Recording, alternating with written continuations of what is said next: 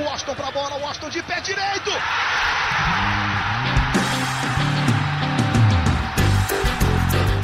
Está entrando no ar o podcast.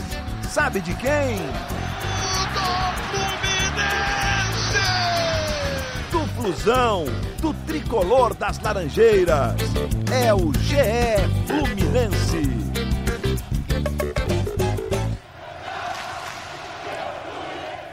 Fala, torcedor tricolor! Tá começando o episódio 35 do podcast GE Fluminense. Eu sou o Luciano Melo. Vamos discutir bastante a derrota para o Flamengo por 3 a 2 na semifinal da Taça Guanabara.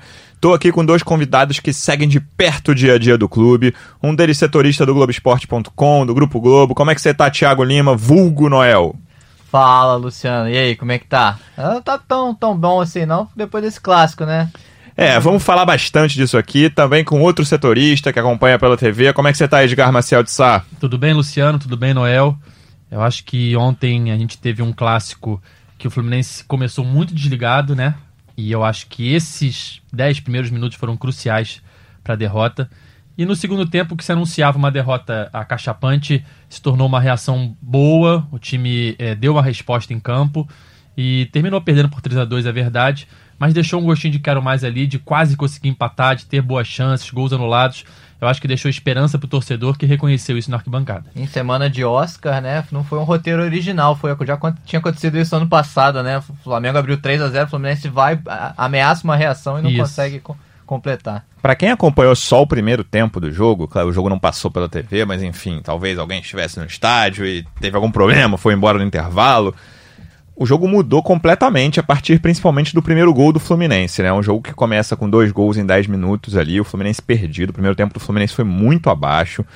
E aí é, é irritante pra torcida tricolor em jogos como esse contra um time que é superior tecnicamente. Você praticamente entrega dois gols, né? Os dois primeiros gols, o Muriel sai muito mal no primeiro gol. E aí o Wellington Silva passa errado, o Henrique demora a reagir, e quando você vê, tá 2 a 0 por erros seus, né? É, a verdade é que contra um elenco desse do Flamengo, né? Eu acho que qualquer time hoje no Brasil tem que fazer uma partida quase perfeita para você conseguir um bom resultado contra o Flamengo. O Fluminense tinha a vantagem do empate, é, mas esse cochilo no começo do jogo, começar perdendo por 2 a 0 em 8 minutos, como você falou, Luciano, os 35, os 40 primeiros minutos de jogo foram todos do Flamengo, foram, foram um passeio mesmo. O Flamengo podia até ter feito mais gols e o Fluminense não se encontrou na partida. E já é difícil ganhar do Flamengo jogando bem. Imagina com esses problemas que o Fluminense teve. Então você sair perdendo de 2 a 0 é, é muito complicado. No segundo tempo é verdade que o Fluminense é, cresceu de produção. O Flamengo também caiu um pouco o ritmo. Tá começando agora a temporada com seu time titular. Foi só o terceiro jogo. E o Fluminense aproveitou isso e a mudança de espírito do time, principalmente depois da entrada do Pacheco, para crescer na partida, fazer dois gols e quase chegar perto do empate. Mas o comecinho do jogo foi crucial para a derrota. Eu, eu acho até que essa questão psicológica do, do, do time é, é, é o grande, o grande legado desse jogo pro Fluminense. Eu acho que o Fluminense temeu muito o Flamengo no início do jogo. Entrou com um temor mesmo, sabe? O, é, nitidamente o Flamengo tem o, o melhor time do Brasil, tecnicamente. É, e você enfrentar um time desse, você precisa não só de coragem, mas é o que o Edgar falou, você precisa estar num nível muito, muito alto. Então. Noel, eu não sei se eu concordo, porque essa coisa do temor, eu vi muita análise tática de acordo com o que foi o primeiro tempo, que é uma coisa assim, ah, o Fluminense devia se proteger mais, talvez botar mais um volante, ou o Fluminense devia ter mais coragem, até um pouco análises contrárias. E aí eu penso, cara, o que, que a gente consegue tirar dos primeiros 10 minutos do, do clássico? O que, que a gente consegue tirar é. Você não pode errar diante do Flamengo. Acho que isso é a única conclusão possível. E aí eu não digo nem a partida perfeita que o Edgar falou, mas é- esse time do Flamengo tem uma, uma característica muito clara que é aproveitar muito claramente os erros adversários. Assim, é um time que dificilmente você vai entregar uma bola pra eles ali no campo de defesa e eles não vão aproveitar, o ataque deles é muito bom. E aí o que aconteceu foi o Fluminense, eu não consigo nem dizer, desculpa, que de- toquei no braço do Noel aqui na nossa cabine. Eu não consigo nem dizer que o Flamengo teve, que o Fluminense teve temor, porque o Fluminense cometeu dois erros muito básicos nos primeiros mas- 10 minutos. Mas pra mim são erros tão bobos que são erros de nervosismo. Sim, pode, são pode erros de ser. nervosismo porque você tá assustado. O Flamengo tá te pressionando, o Flamengo sobe a marcação, o, Fluminense recua a bola várias vezes pro Muriel, o Muriel O não lance, sabe do, jogar com o pé. o lance do escanteio do primeiro gol também é uma. É uma o Flamengo é. tá pressionando. Foi um passe errado do Muriel que ge- gerou o escanteio do primeiro gol. E o segundo gol, um passe errado, p- pra mim foi falha maior do, do Henrique do que do Wellington Silva. O Henrique tá com o corpo virado errado, ele gira pra. pra Ele demora a reagir, né? Eu Demora achei a reagir bem estranha a demais. reação dele naquele lance. O Muriel também foi, saiu mal do gol. Pra mim foi tão nítido, um nervosismo tão grande que pra mim foi um, um temor. O Flamengo avançou com tudo e o Fluminense não soube reagir a isso psicologicamente. Já no segundo tempo, não. No segundo tempo, o Fluminense conseguiu, provou pra si mesmo que, que, que ele tem coragem e na base da vontade consegue igualar um jogo. É, eu acho que o que você tira do primeiro tempo, eu não consigo nem dizer se o Odair escalou certo, o Odair escalou errado, a postura do time. Minha, pra mim, a lição para próximos jogos contra o Flamengo, o Fluminense certamente vai encontrar o rival aí pela frente em 2020, é não cometer erros básicos, no campo, principalmente no campo de defesa, sabe? Você não pode, dentro da área, um goleiro sair daquela forma contra o Bruno Henrique, sobe muito. O Bruno Henrique não é um, ele não é um jogador alto, mas assim, ele tem. Ele, a impulsão dele é um negócio impressionante. E ele pula sozinho. É, ele pula sozinho. Por exatamente. mais que o- no- os zagueiros não, não consigam pular tanto quanto ele pula, mas ele pula sozinho nesse lance. E aí o Wellington Silva dá aquele passe ali, que eu, eu concordo contigo que o Henrique foi o, quem errou mais, mas o espaço que o Wellington atacou no, no passe não tinha ninguém ali, sabe? É uma coisa que você precisa prestar atenção. Mas vamos falar da parte boa do jogo pra torcida tricolor, que foi o segundo tempo. E aí eu acho que a grande chave ali, fora aquela jogada, tem o, o gol, o primeiro gol, o Fluminense ainda não tá muito bem no jogo, mas já parou de levar pressão, já tá tranquilo, pelo menos o que você pode dizer tranquilo, tomando de 3 a 0 num clássico, mas não tem um, um rival, rival te pressionando, buscando um quarto gol incessantemente. O Fluminense consegue o gol de bola parada, que o Jesus depois fala em bola parada, sendo que o primeiro gol do Fluminense, do Flamengo também saiu de bola parada, enfim, tem demérito nenhum nisso. E aí muda completamente o jogo. Vocês atribuem. Qual é a parcela de responsabilidade do Pacheco nessa evolução do Fluminense no segundo tempo? Eu acho que foi é, primordial, assim, a entrada dele. Na verdade, a estreia dele foi contra o Flamengo, né? Porque contra o Botafogo, ele entra no último minuto. Faltava. Jogou 4 minutos, É, contando faltava acréscimos. muito pouco pra terminar o jogo. Ontem ele entra ali lá pelos 10, 11 minutos do segundo tempo. E já a partir dos 14, 15 já começa a, a fazer um salseiro na defesa do Flamengo ali. Ele que normalmente joga pela ponta esquerda, apareceu muitas vezes na ponta direita. é, deu muito trabalho pro Felipe Luiz pelo aquele lado. E participou de praticamente todos os lances chaves do Fluminense na segunda etapa. Né? Ele sofre a falta é, do gol do Lucas Claro. Ele dá a assistência ali meio que sem querer, que ele dá um chute meio que mascado no gol do Evanilson. Ele faz um gol que é corretamente anulado. Ele sofre um pênalti que é corretamente anulado por impedimento. Mas ele tá sempre participando da jogada. Ele, ele fez o ataque do Fluminense ganhar uma outra vida ali que o Wellington Silva não estava conseguindo fazer. Eu quero ver um momento com o Pacheco numa ponta e o Wellington Silva na outra ponta. Mas ontem o Odair optou pela saída do Wellington para entrada do Pacheco, ficou Pacheco, Marcos Paulo e Evanilson. Mas a cara do ataque do Fluminense no segundo tempo foi outra. No primeiro tempo estava muito difícil atacar. Eu lembro só de uma cabeçada do Evanilson. O Wellington Silva estava muito apagado, além de aparecer negativamente nessa jogada do segundo gol. Mas o Pacheco deu outra cara, outra vida ao ataque do Fluminense. Ele se mexeu muito, né, Noel? Impressionante, assim. Você olhava pra. sabe, a- pass- Aqui na redação a gente tem um sinal do, do jogo, a gente consegue ver.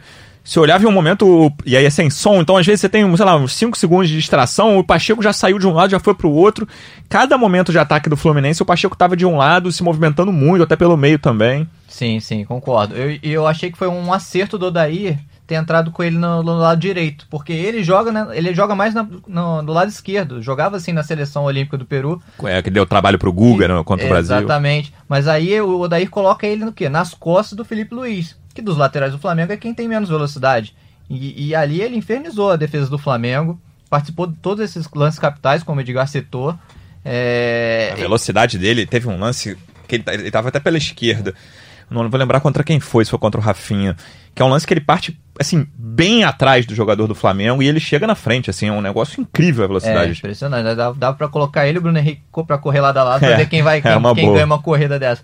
É, mas eu gostei muito do Pacheco, realmente. Acho, só acho que com uma ressalva, ele precisa se ligar, é início de trabalho se, adapta, se adaptando ainda ao futebol brasileiro, mas ele precisa aprender a jogar contra linhas altas. Essa foi uma É. coisa que me chamou muita atenção no segundo tempo, ali no momento que o Fluminense estava pressionando em busca do segundo, depois do terceiro gol. Tanto ele quanto o Evanilson, assim, a quantidade de vezes que se colocaram em posição de impedimento, que não prestaram atenção que o Flamengo tinha saído. Foram muitas vezes, não só em todos os três lances anulados, os dois gols e o pênalti. Assim, o Fluminense foi assim, recorrente a quantidade de vezes que o Fluminense ficava em impedimento no segundo tempo. É, eu- mas eu acho mais ainda o, o Pacheco do que o Evanilson. Vários momentos eu percebia lá do estádio o Pacheco em posição irregular pedindo a bola e o, o companheiro segurava porque sabia nitidamente o Pacheco estava em impedimento e, e, aí não fazia o passe, esperava. É, provavelmente o futebol peruano não joga com linhas tão altas assim, pro Pacheco. Ah, até no tá próprio Brasil é muito difícil você ver um time que jogue como o Flamengo joga, com, com os quatro da defesa lá, várias vezes perto do círculo central. É, é, é difícil. No próprio segundo gol, ele é que tá impedido ali na ponta direita, Isso. que gera-se a dúvida se o gol tinha sido legal ou não, porque a bola vai na direção dele, ele ameaça na bola, para, e o Gilberto vem e cruza. E depois ele até acaba participando do lance, mas já em posição legal. E aí ficou toda aquela dúvida se valia ou se não valia. Hoje no Seleção Sport TV, o Sandro Meirahit disse que o gol foi legal, porque ele não interfere na jogada, não toca na bola, e a interferência sem tocar na bola tem que ser muito direta, fisicamente, passando na frente de um zagueiro, retardando a velocidade do zagueiro, e como ali ele não atrapalha nada, quem ele mais atrapalha, teoricamente, é o próprio Gilberto, né, que, que o Gilberto tem que meio que driblar ele, passar por fora dele, o gol foi legal. Teve aquele momento de tensão de checagem do VAR ali, e aí foi curioso porque só quem tava no Maracanã, né, nessa quinta que a gente tá gravando, a Ferdi até divulgou no Twitter os, os vídeos dos lances, porque a gente que recebia o sinal aqui, a gente não via nada. Então, assim, não tem replay, não tem nada, é só aquilo. O lance é o que você viu de primeira e você ficou esperando. O lance do pênalti, por exemplo, eu fiquei surpreso. Eu não tinha, eu não tinha visto nem de perto o impedimento daqui. Os gols anulados, sim, mas no lance do pênalti eu falei, vai ser pênalti. Fiquei esperando, aí teve aquele momento ali de espera, espera, estamos é, checando. que ele tava checando o pênalti. Exatamente. Né? Eu, Acho... eu aqui na redação da, do Grupo Globo, na, na, no momento do pênalti, eu falei, vai ser pênalti. É, lá no Maracanã a gente ficou. Como, você, como no Maracanã a gente tem a, a visão total do gramado, né? Não só da, o que a câmera 1 tá mostrando ali pra gente a gente tinha noção que tinha sido um lançamento e que haveria uma possibilidade de um possível. Possibilidade de um possível, né? Havia a possibilidade do impedimento, mas o árbitro nem chegou a marcar o pênalti, né? Mais claro foi, que tenha foi, sido, ele não marca o pênalti. Isso eu achei incrível ele também. Deixa, ele, dá, ele marca o tiro de meta e depois ele é avisado sobre possível checagem, impedimento e tal. Se não houvesse o impedimento, eu acho que o VAR ia chamar ele, porque foi claro Pô, pelo amor de Deus. É, da, da onde eu tava, eu vi que tinha tido um puxão e as imagens da TV e as fotos que a gente vê foram divulgadas, a, a, camisa do Pacheco sendo puxada pelo Gustavo Henrique, foi claro, né? É, eu achei que o, Pacheco conseguiu essa lentidão na defesa do Flamengo. Os dois zagueiros que jogaram, o Gustavo Henrique e o Léo Pereira, o Rodrigo Caio, que tá fora, é mais rápido. E até o Mari, que saiu, também não era muito rápido, não. A, a, defesa, a linha de defesa do Flamengo não é, não é rápida. O Felipe Luiz, no fim da temporada, o Noel citou aqui, os jogos ali de River Plate, os dois jogos do Mundial, até a semifinal, o jogo do Liverpool, o Felipe Luiz sofreu. Então, eu acho que é um possível caminho para os rivais do Flamengo em 2020 investir pelo lado direito do ataque, lado esquerdo ali onde, onde o Felipe Luiz marca. E um ataque leve também, né? Igual o Odair fez. O Odair fez um ataque leve com Elton Silva, Evanilson e, e Marcos Paulo. É um ataque leve, é para ser explorado. Marcos Paulo que para mim ficou é, abaixo, né? Eu esperava mais. Eu gosto muito do Marcos Paulo, mas eu é, esperava mais ele, dele. Ele e o Elton Silva ontem não repetiram a, a, boa atuação do clássico contra o Botafogo, ficaram abaixo. O Evanilson jogou bem. Nenê ficou um pouco abaixo do que estava também, né? também, é. até natural, ele vinha jogando é, no nível muito alto. No nível muito alto, em sequência, ele já tem seus 38 anos e corre o jogo inteiro. É impressionante como até os 50 do segundo tempo, que ontem teve muitos acréscimos por causa das intervenções do VAR, o quanto ele corria, o quanto ele tentava fazer pressão na série de bola do Flamengo. Mas eu acho que do ataque, dos três de ataque, o Evanilson foi ontem o único que se salvou. Ele teve uma boa chance no início do segundo tempo. É, antes mesmo da entrada do Pacheco. Isso, antes da entrada do Pacheco e antes do terceiro gol do Flamengo. Isso. Que ele sai pela ponta esquerda ali, consegue entrar na área, meio sem ângulo, mas chuta bem e o Diego Alves defende. Ele faz o gol com muito oportunismo. Então eu acho que é um, é um bom início de, de temporada do Evanilson, que já tinha deixado é, esperança no final do ano passado e agora tem quatro gols em seis jogos, sendo que desses seis jogos ele foi titular em pouquíssimos deles, só em três. É, entrou no finalzinho de outros. Então ele tem poucos minutos e, e uma média de, de Não, gols muito boa. Se você contar que o Pacheco foi reserva, dos titulares, acho que o Evanilson foi o melhor do Fluminense. Vocês lembram de mais alguém? Destaque positivo do jogo? Ah, cara, boa pergunta. Não. Destaque não. positivo, acho que é o Evanilson mesmo. O que eu mais lembro mesmo foi o Evanilson, é, titulares. Indo pro setor de defesa, vi muita gente falando de Muriel. Acho que o primeiro gol é indiscutível, que ele saiu mal, ele, sai, ele não passa perto do Bruno Henrique, não é aquela coisa assim que a, a mão dele para socar ficou pertinho da não cabeça do jogador. Não foi, não foi o caso. O que, que, vocês acharam do segundo gol? Eu vi gente reclamando que ele não fechou o ângulo direito. O que, que vocês acharam? acho que ele caiu meio estranho, ele se posicionou mal ele não conseguiu atacar a bola como deveria ali quando o Gabigol chega pertinho dele. Poderia ter fechado o ângulo de uma maneira melhor.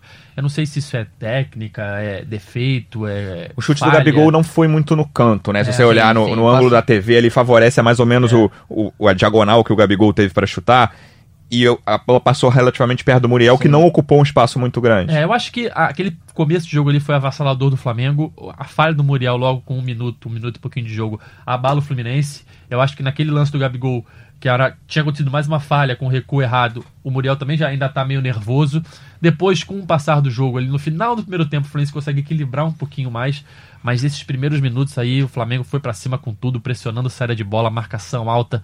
O Fluminense ficou meio atordoado ali depois do primeiro gol. Veio o segundo logo em sequência. Então eu acho que o Muriel não falhou como no primeiro gol, mas ele deu um mole nessa saída sim. É, e uma falha boba, igual a gente falou no início, né? Falha boba que para mim é nitidamente nervosismo, temor por, pela situação. O Muriel já, já vinha recebendo bolas recuadas, o Flamengo pressionando ele com o pé ali, ele tendo que sair jogando, sair jogando errado.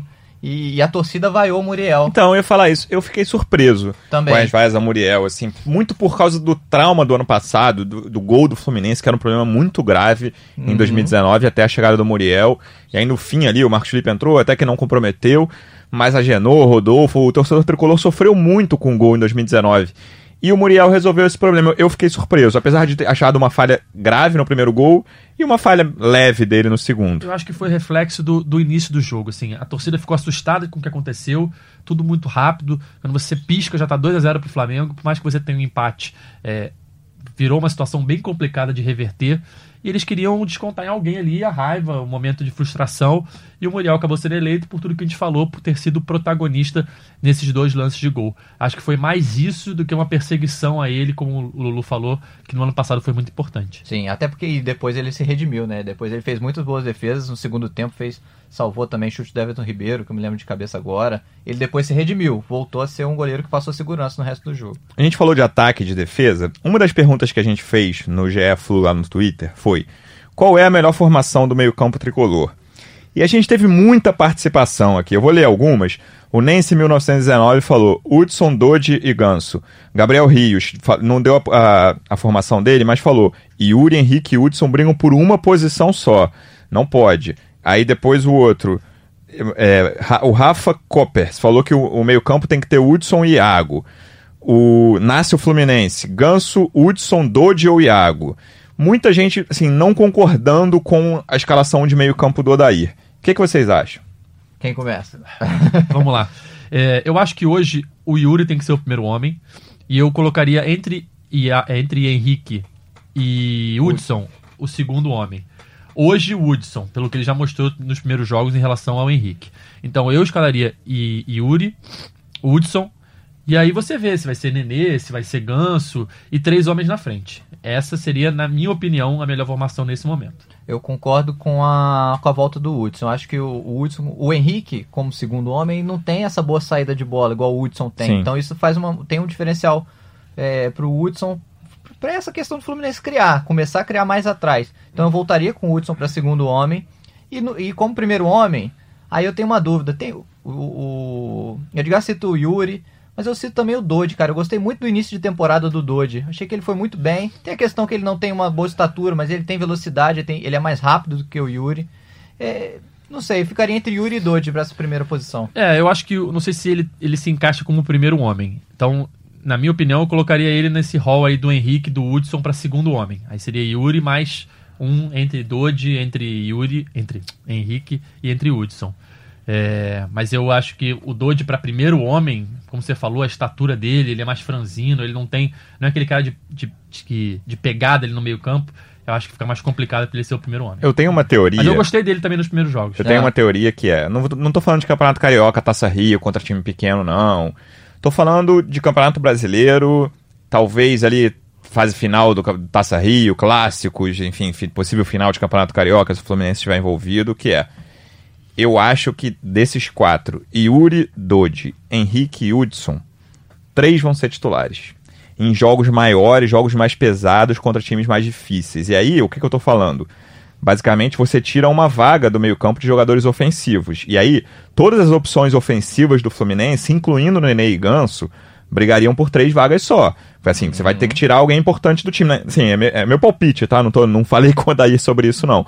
Mas eu tenho a impressão de que em jogos, inclusive contra o próprio Flamengo, é porque né, o, o Nenê vinha de uma sequência muito boa. Então, os caras do ataque, Marcos Paulo e Evanilson também, o Ayrton Silva estreou muito bem era difícil você tirar qualquer um dos quatro ontem, né? De início, já botar no banco. Mas em jogos desse porte, contra times de maior investimento financeiro, fora de casa, que não era o caso de ontem, mas enfim, Palmeiras fora, Grêmio fora, Inter fora. eu tenho a impressão de que é uma boa saída povoar mais o meio-campo e botar correria na- com três caras na frente. Concordo. Acho que até pelo que o Odair mostrou no Inter, né? No Inter o Odair jogava com três volantes. Eu, eu acho que é bem possível que ele faça isso mesmo em jogos grandes assim. E, e eu acho que nesse cenário ele escalaria o Hudson um pouco com mais liberdade para criar, Sim. né? E ficaria com o Henrique e Yuri ou Dodge. Como o Edgar falou, eu concordo no sentido de que o Yuri é o primeiro volante clássico do elenco ali. É. E aí, você. O Hudson, pra mim, tem que jogar. O Hudson, na, na minha cabeça, como tiver o Fluminense, com qual formação o Hudson tem que jogar. E pra mim, brigariam por uma vaga do de Henrique. Nessa formação, se ele usar, né? Uhum. Eu acho que só, só tem que lembrar e ser justo, porque muito se fala que o Odair gosta de volante, né? Isso. Gosta de botar um time defensivo e tal. E não vou nem entrar no mérito é, de posição e função do volante ser defensivo ou não ser defensivo. É, porque eu acho essa discussão, mas. Vai, sério. É, é, mas ontem a gente tem que ser justo que ontem, diante do melhor elenco do Brasil, de um clássico onde você claramente é inferior tecnicamente ao seu adversário, ele não teve medo, não botou três volantes, botou o Yuri o Henrique e foi, foi para cima, com o Nenê, é, Wellington Silva, Evanilson e Marcos Paulo. Então ontem, é, diante de tudo que se fala e que a gente fala, que a imprensa fala que muitas vezes, e os torcedores reclamam do Inter, reclamavam, e do Fluminense um pouquinho nesse começo, de que o Doir é retranqueiro, que ele bota muitos volantes em campo. Ontem ele não teve medo nenhum do Flamengo e foi pra cima quando precisou, tava perdendo 3 a 0 e poderia tomar uma goleada ainda maior e não botou o time pra trás não, foi pra cima em busca do empate. Mas eu acho que essa distinção é importante de fazer, até em relação ao temor que o Noel falou no início. Eu concordo no sentido de que havia um nervosismo, mas medo do Flamengo, tanto na escalação quanto na postura, na minha cabeça não houve. É, não houve na escalação, com certeza não. O Odair botou pra frente o time pra frente. Mas é mais um- uma questão psicológica que não é racional. Você entra contra o campeão da atual campeão da Libertadores. Caraca, o time começa te pressionando, pô, dá, psicologicamente dá um baque, e se você fica nervoso, acontecem esses erros que foram bobos. É, a leitura que eu tive foi essa, né? De, de- de um baque psicológico no início. Outro tema que muito falado nessa quinta-feira de manhã, na própria quarta-noite, arbitragem. O que, que vocês acharam? Os lances de VAR, fora o do pênalti. Acho que assim, o, o erro que ele ia cometer grave era não marcar o pênalti, que não, o juiz não marcou inicialmente. Os dois gols anulados, para mim, foram bem claros.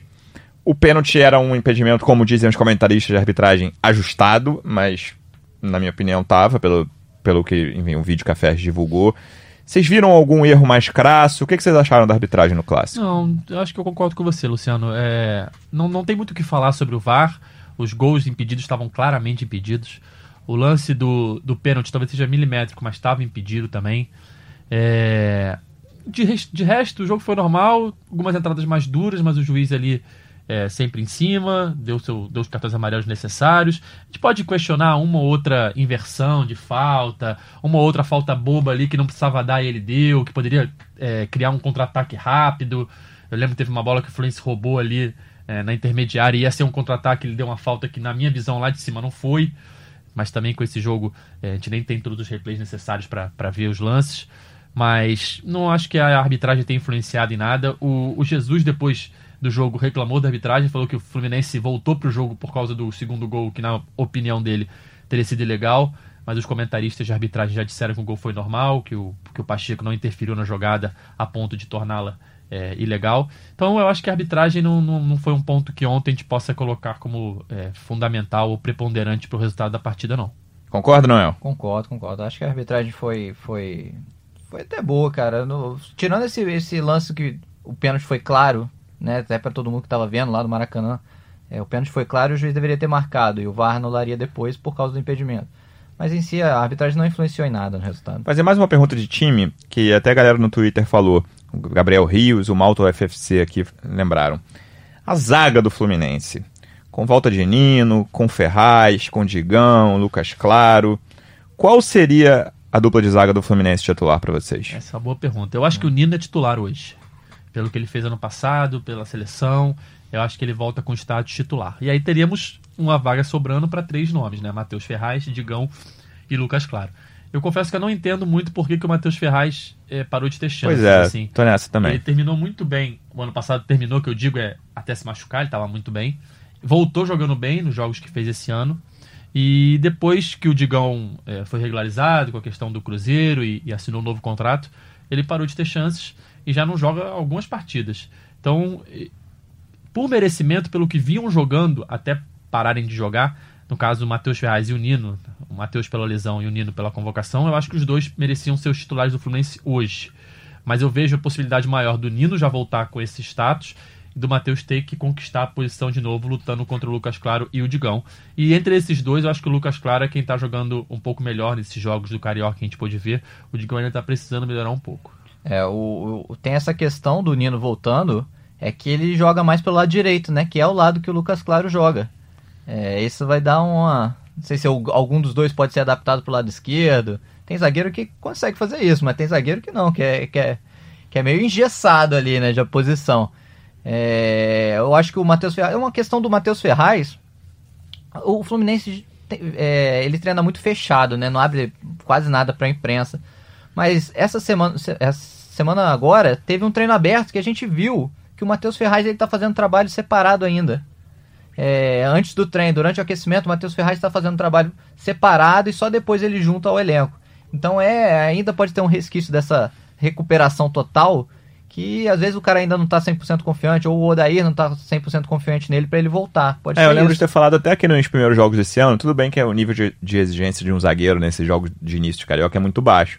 Mas eu gostei do, da volta do Matheus Ferraz, muito tempo parado, o Fluminense começou muito bem a, Taça Guanabara. E também, de uma hora para outra ali, ele perdeu posição, ficaram jogando o Digão e o Lucas Claro. Eu, se escalasse o Fluminense com todos em condições, para mim seria Nino e Matheus Ferraz. E Matheus, é a zaga que todo tricolor imagina já projetava para esse início de, de 2020. Mas o Lucas Claro tá muito bem, cara. Ele começou muito bem esse ano. Teve poucas chances no ano passado, jogou muito pouco no ano passado. Né? Ele, ele tava atrás do Frazan. Ele, ele, chegou no final do ano passado já, e aí estava naturalmente atrás de, de, todo mundo na fila. E acabou, acho que se não me engano, só nas últimas rodadas tendo é, chance de jogar. Chance. Foi muito pouco mesmo. E, e, ele realmente começou muito bem, cara. Eu acho que ele, por merecimento, não deveria sair nesse momento dessa zaga. Outro tema muito debatido, além de arbitragem, desde o fim do jogo, do Fla-Flu, foram os gritos de torcidas. No jogo anterior, do Fla, no primeiro Fla-Flu, 1x0 Fluminense, gol do, do Nenê de calcanhar, teve o grito de time assassino da torcida do Fluminense, que não foi o primeiro, o torcedor do Vasco já cantou no ano passado, acho que alguma outra também, mas o Vasco com certeza naquele 4 a 4 e aí o Fluminense foi julgado, foi denunciado, julgado e acabou levando uma advertência. O que aconteceu no jogo de ontem, quarta-feira, na semifinal, foi: o torcedor do Fluminense não gritou o time assassino, gritou paguem as famílias, gritou justiça e levou uma faixa dizendo não foi acidente. E aí o que aconteceu foi que já pro fim do jogo, né? Vocês estavam lá, podem falar melhor do que eu que estava vendo o jogo sem narração. O, a torcida do Flamengo voltou a cantar aquele velho grito enfim, homofóbico, time de veado, enfim, para todo mundo saber o que estava se tratando. Que é, várias torcidas gritam em relação ao Fluminense, não é só do Flamengo, mas é um grito antiquado. E hoje existe punição prevista. Não é uma coisa, ah, o mundo tá chato, o futebol tá chato. Existe, uma, existe punição prevista para grito homofóbico em estádio. Lembrando que o Vasco São Paulo do ano passado, em São Januário, o Daronco era o juiz, ele parou o jogo porque a torcida do Vasco estava cantando essa mesmíssima música para o São Paulo, depois, de um, acho, se eu não me engano, de um gol do Vasco. Então existe punição prevista para isso. A gente está tentando falar com o procurador do TJD, que ainda não nos atendeu nessa quinta, para saber se a torcida do Flamengo vai ser denunciada. Mas assim, ainda me espanta que o pessoal ache que arquibancada é território livre, né, para qualquer tipo de preconceito, qualquer tipo de música, que as coisas mudam, cara. É, mas o que mais tem, Luciano, é isso aí que você falou. É, basta ver no Twitter aí as matérias que são feitas sobre esse assunto e os comentários. É, basicamente o que você falou. Tá na arquibancada, vale tudo. Você pode é. xingar, pode ser homofóbico, pode ser racista, pode fazer o que você quiser, que ali vale tudo, ali é futebol, acabou, vamos todo mundo para casa e não aconteceu nada. Mas não é mais assim, a gente sabe muito bem. É, a denúncia é, da torcida do Fluminense foi no artigo acho que é 243, se eu não me engano. Isso, que nem se encaixa direito esse grito, né? Porque ninguém. Não há previsão no, arti, no, no, no código para um grito como esse, né? Porque, por que, alguém vai gritar isso, né? Foi um caso específico do, do acidente, do, do, do, do incêndio no Ninho do Urubu e tal, mas nunca ninguém grita isso, então não há essa previsão de punição para quem fale time de assassino, tá xingando a quem, entendeu? Sim. Não é que nem você tá sendo é, homofóbico ou racista, não é essa previsão. Então nem se encaixava direito no artigo, e até por isso que a, os advogados do Fluminense conseguiram é, descaracterizar a denúncia e tal, e foi só uma, uma, uma Advertência. advertência. Mas já o time de viado, que é o grito que normalmente acontece, como você falou, já teve ano passado várias vezes, e muitos anos, na verdade. historicamente, E ano né? passado foi parado o jogo lá do Vasco e São Paulo. É, esse sim se encaixa exatamente no, no artigo 243 que fala de homofobia e tal. Então, se a torcida do Fluminense foi denunciada pelo time de assassino, é mais do que natural que a torcida do Flamengo venha ser denunciada pelos gritos de ontem. Mas é. Essa é, vai, coisa da- vai continuar acontecendo, a população, a sociedade em geral, a gente sabe como é que é, tá. A gente sabe até recente, né, essa questão toda política que o, que o país vive, como tá aflorado esse nós contra eles, e futebol é basicamente sempre assim, né, um lado contra o outro. E aí fica essas provocações, um lado xinga, o outro lado provoca. Você falou de homofobia e racismo, é incrível. A homofobia, a homofobia em arquibancada é ainda mais clara e explícita, assim, porque hoje, pelo menos, assim, não tô. é, Assim, deixando muito claro, não tô dizendo que não existe racismo, existe muito no meio do futebol, inclusive. Mas é mais difícil você ver alguém chamando um outro de macaco numa arquibancada e você não vê gritos, assim, em co- coros de macaco, é graças a Deus, apesar de haver muito racismo. Eu lembro do, do Grêmio, uma vez contra o Aranha, né? Ih, que- mas era uma, uma torcedora, É, né? mas Uma torcedora E um- foi e um pega de grupinho, expiatório, é, um mas era um grupinho. grupinho, é. Mas são casos Mas, isolados. cara, o viado, assim, enfim, já estamos falando palavrão e vamos lá pra deixar claro o que aconteceu. O viado, quase todas as torcidas cantam e acham isso natural. Muita gente, assim, é incrível. Não é só a torcida do Flamengo. Muito torcedor de vários clubes acha, nossa, que absurdo, você não posso chamar mais de viado, não posso dizer que o que o tricolor passa maquiagem, entendeu? Eu não posso dizer, como eu disse a Flá TV, ah, o show das poderosas, porque o Fluminense estava reclamando com a arbitragem. Entendeu? É- é- eu acho isso muito atraso, cara. Não sei se eu tô sendo radical, assim, eu acho muito atraso. É, é- é muito cultural, assim. o- as, as pessoas foram criadas com essa questão de, de você é, usar esses termos com amigos no sentido de brincadeira, né? Né? no sentido de brincar, de sacanear o outro. Isso cresceu na cultura, mas é uma questão de que a gente tem que mudar, o mundo está mudando e a gente precisa mudar, e eu acho que passa por isso, a questão de punição, de, de você denunciar, a partir só a partir do momento que, que o clube passar a sofrer, que o comportamento vai mudar. Sim. E pensa assim, cara, muita gente, muitos de vocês que estão ouvindo, certamente conhecem algum homossexual. Talvez não tenha um amigo muito próximo homossexual, mas certamente conhecem. Pensem nessas pessoas, cara, quando você xinga alguém porque é viado, isso não é xingamento, cara, entendeu? E por que você tá tratando como um time de viado? E por que, que o Fluminense é um conjunto de. Entendeu? Não São faz nenhum Paulo, né, sentido. pegaram exatamente. também. Ah, porque o Cruzeiro é Maria. Pô, pelo amor de Deus, É cara. uma besteira, assim, que toda torcida é composta por todo tipo de gente. Exato. Você vai ter. Tem um monte de homossexual na torcida do Flamengo. Exatamente, todos os sexos, gêneros, cores, raças e tudo.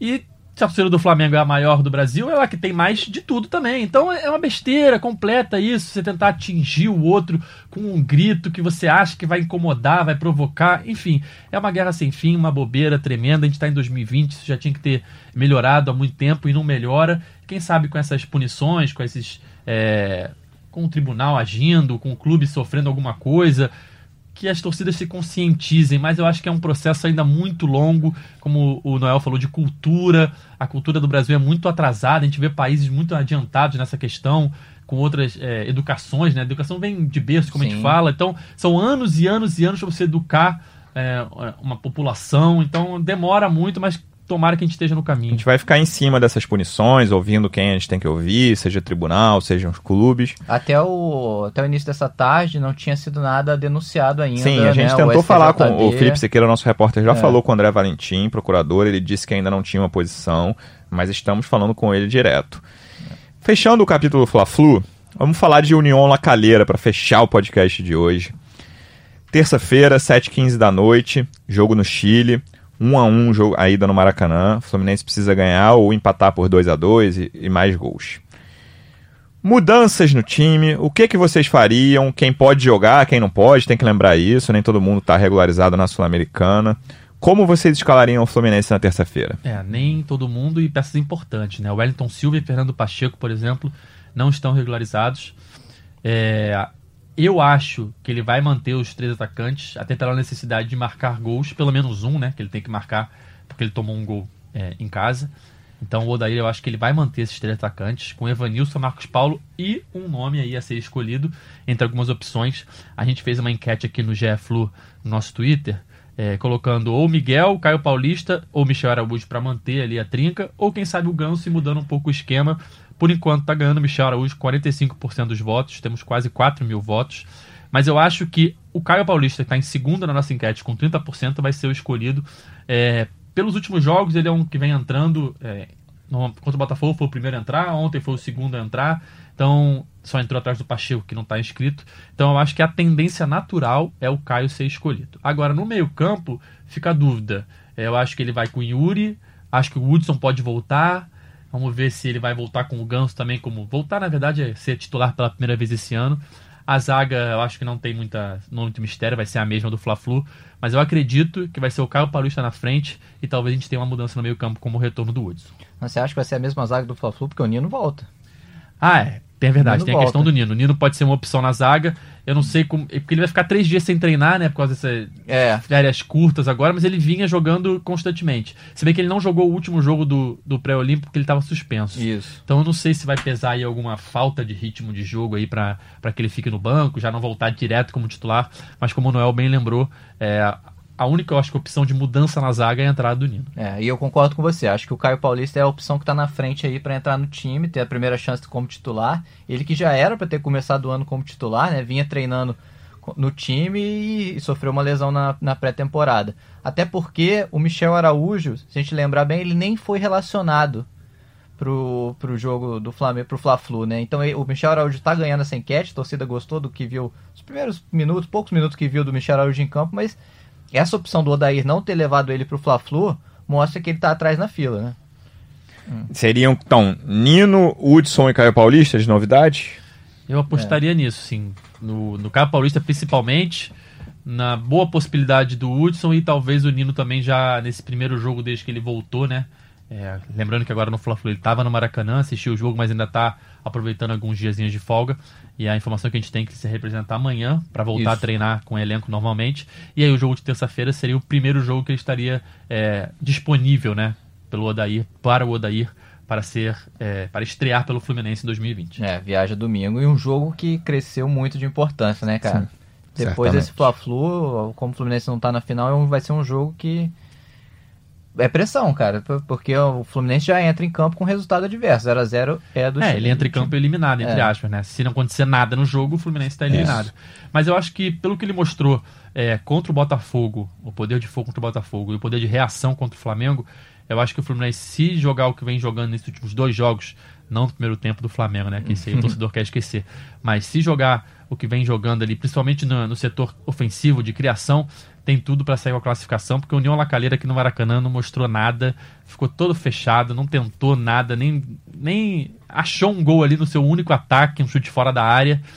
Enfim, eu acho que com as opções que o Fluminense mostrou nos últimos jogos, principalmente com o retorno eh, do Evanilson, do Marcos Paulo e do Caio Paulista para ficarem à disposição, eh, eu acho que o Odaí tem boas opções ali na frente para conseguir o resultado necessário. o, esse time chileno, ele não realmente ele não, não mostrou muita coisa aqui no Maracanã, né? Mas ele tem jogado assim. A, a gente fez uma matéria antes desse jogo com jornalistas chilenos, e o jornalista chileno falou que, cara, o, o time é isso, ele joga assim, e ele tava jogando assim e vencendo no campeonato chileno. É um time que joga feio, joga atrás, joga por uma bola, bola parada, pênalti, mas, mas dá, dá trabalho. Ainda tem a questão do gramado lá, é um gramado artificial, grama sintética. Sim. Problema pro Fluminense que vai ter que se adaptar. É, não, não tenho dúvida que vai ser difícil, que vai ser sofrido, mas eu ainda aposto que o Fluminense tem boas chances de classificar.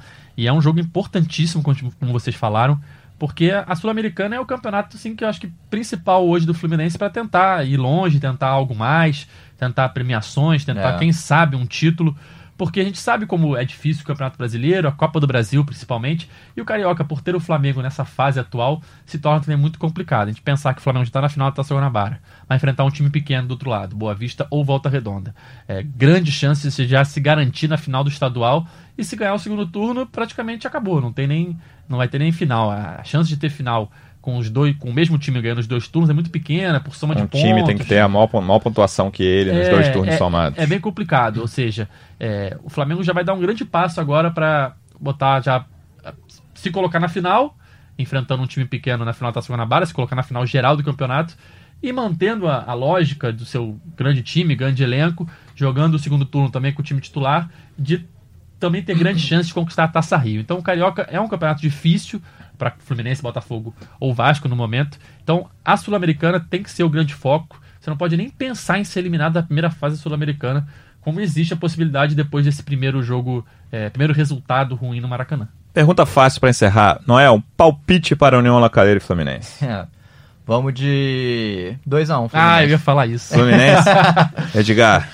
É, o Noel falou 2x1, Pode, eu queria pode falar repetir, 2x1. não tem problema não. Não, vamos, vamos Então de um- você, eu falo o placar, você fala Vamos, quem um, fez os um gols. a 0 sofrido, então. Fazer 1x0 no segundo Ah, mas tempo. então eu ali. quero saber os gols dos dois também. Gol de... Dois de Evanilson.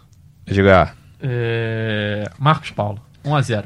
Tá certo. Noel, muito obrigado. Volte sempre aqui, amigo. Até a próxima. Valeu, Luciano. Valeu, galera. Até a próxima. Valeu, Edgar. Um abraço. Valeu, até a próxima. Luciano. Abração, cara. Abraço. Valeu, pessoal. Esse podcast tem a edição de Bruno Mesquita e Maurício Mota, coordenação de Rafael Barros e a gerência de André Amaral.